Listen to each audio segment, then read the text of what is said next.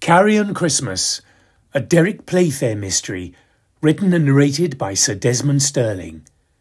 Chapter 6 I gasped at the little man's deduction. It seemed ludicrous, but I couldn't deny the evidence of what I'd just seen. So what can we do? I was unafraid to admit I was felt out of my depth here. I had solved many murders and robberies in my time, but vulgar as they were, they were rooted in the here and now. For all my beads and general grooviness, I was still a hard-headed businessman, ill-equipped to fight the forces of darkness. Grendel shook his head. Well, the nearest I've got to black magic is playing Sneezy in Snow White at the Bodmin Alhambra a few years back. Let's see what's happening on stage, I suggested. We crept back into the auditorium. The audience was still swaying and moaning in their hypnotized state. Foul smelling smoke was filling the theatre as it escaped the hole on the stage, which was now a diameter of about six foot. Northfield stood on the edge of the chasm, beckoning with his hands, a manic smile on his face. Come, I command you, Krampus! he cackled. Grendel gasped. Krampus? I was none the wiser. He's a sort of Christmas demon, Grendel explained, like the dark side of Father Christmas. When I was a kid, we were told that if we weren't good, not only would we not get any presents, but that the Krampus would gobble us up. Hmm, I said.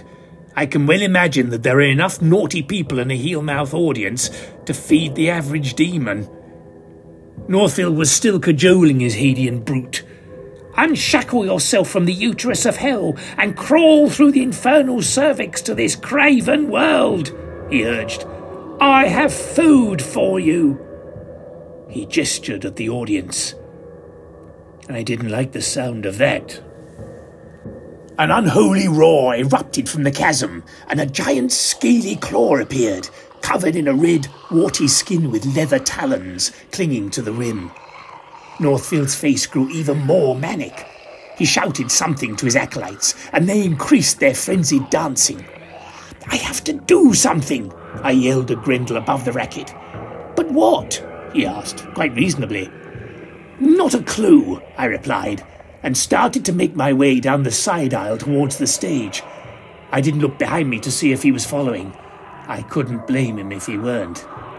I was halfway down the aisle when I noticed a new arrival on stage. It was Compton.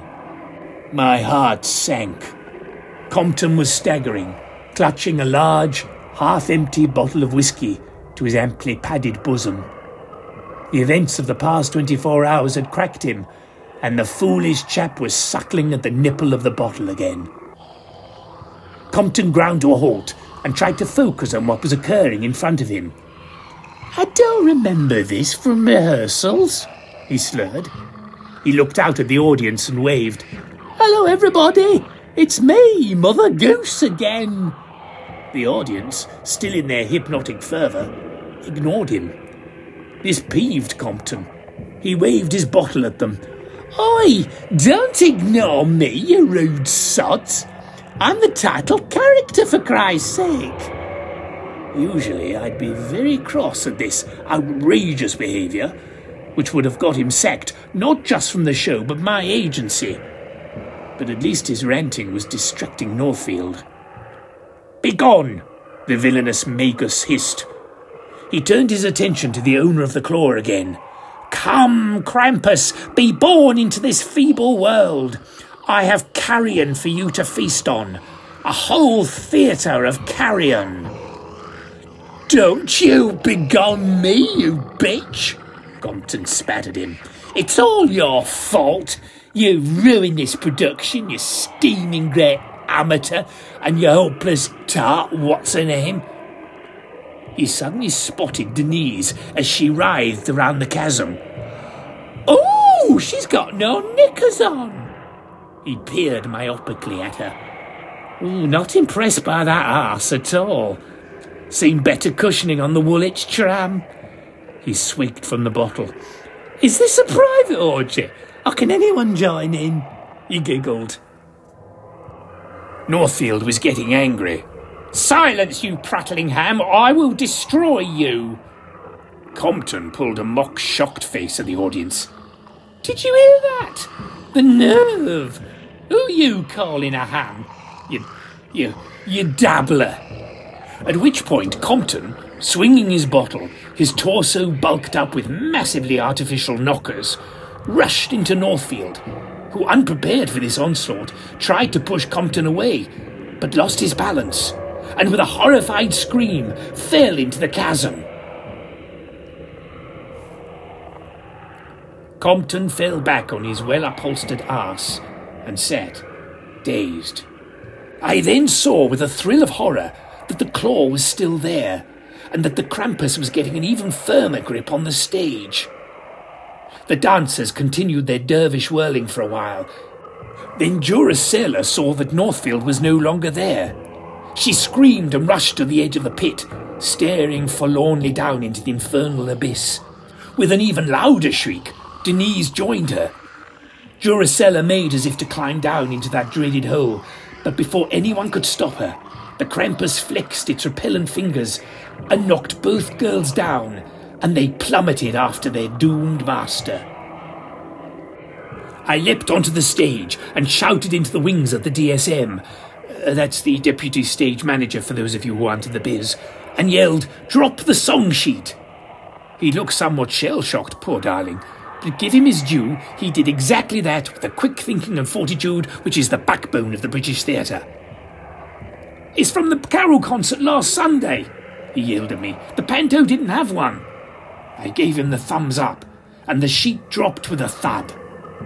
I hauled Compton up on his feet and shouted into his befuddled ear, Come on, old love, we're getting this lot singing. I hot footed it downstage, avoiding the fiery pit and the claw which was getting more of a grip on the stage. And with a quick, soft shoe shuffle, haven't lost it, even though it's years since I last trod the boards, I shouted, Come on, everybody, it's time for a sing song. I gestured frantically at the musicians in the pit, who I don't think had noticed all the kerfuffle on stage, thanks to their decrepitude and, if my prior experience of musicians is anything to go by, inebriation. They stared at the song sheet and struck up. I glanced backwards at the sheet, approved of the choice, and grabbed Compton. I snatched his bottle off him, and when he protested, told him he'd get it back when we'd finished the song. He lurched downstage and, his wig still akimbo, started to sing, all the while giving the audience encouraging hand gestures to join in.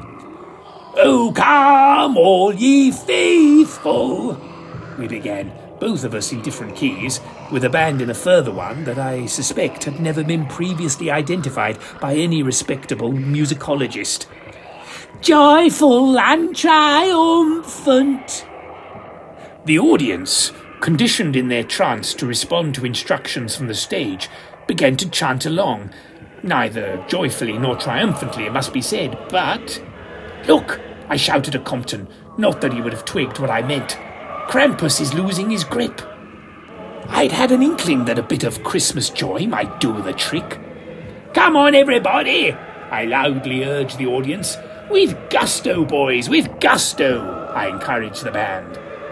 Sing, damn you! I ordered Northfield's acolytes, who were still thrashing about in their birthday suits. Oh, come, let us adore him! We sang our hearts out. I, with the desperation of someone who wants to defeat the powers of darkness, Compton with the enthusiasm of an old piss artist.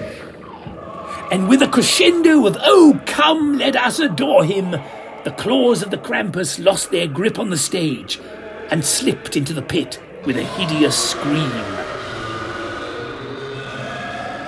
The hole in the stage closed up immediately, and within seconds there was no trace that it had ever been there.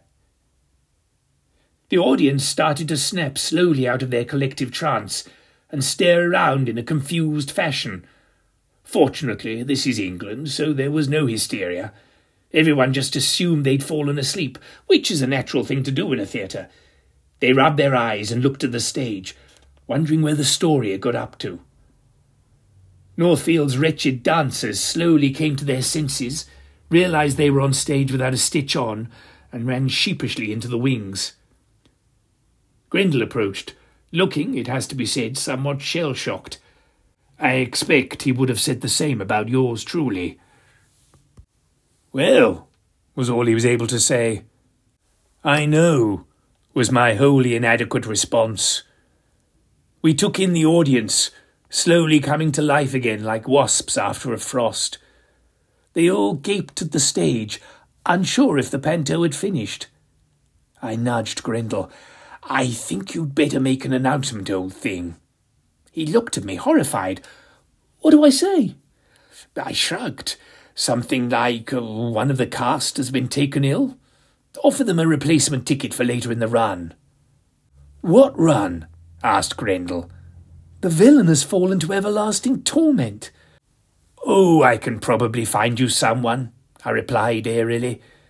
And if we get enough black coffee down Compton's throat, he can take over the direction.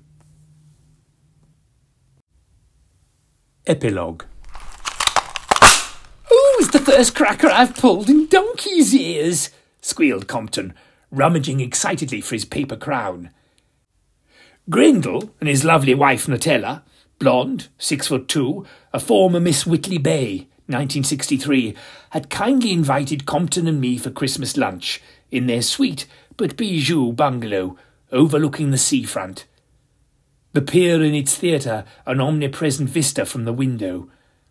I'd contacted my original hosts, who were sweetly sending their chauffeur to fetch me later on, although I knew I'd have to cough up one hell of a tip to mollify the poor peaked cap sod for losing his Christmas day to the M1. The previous evening we'd left the local plod to clean up the mess. The audience were all so dazed that they were of no use as witnesses. Grendel and I were a bit vague in our statements too, partly because we weren't sure what the hell we'd seen, but also because we didn't want to be dragged to the funny farm. But they had a corpse and two missing actresses to investigate, not to mention Northfield Loveday himself, although preliminary investigations had turned up no records of anyone with that name. I wanted to tell the fuzz to cool their boots, that this case was one they'd never crack, and they might as well just file it under freaky unsolved shit. After my enthusiasm of the previous night, the future of the panto was now uncertain. Half the cast had scarpered, the villain and the principal boy and girl had all vanished mysteriously, and the director had had his throat sliced open. You can't buy that kind of publicity, but assembling a new cast over Christmas and rehearsing them would take time. It would be New Year by the time the show was anywhere near ready.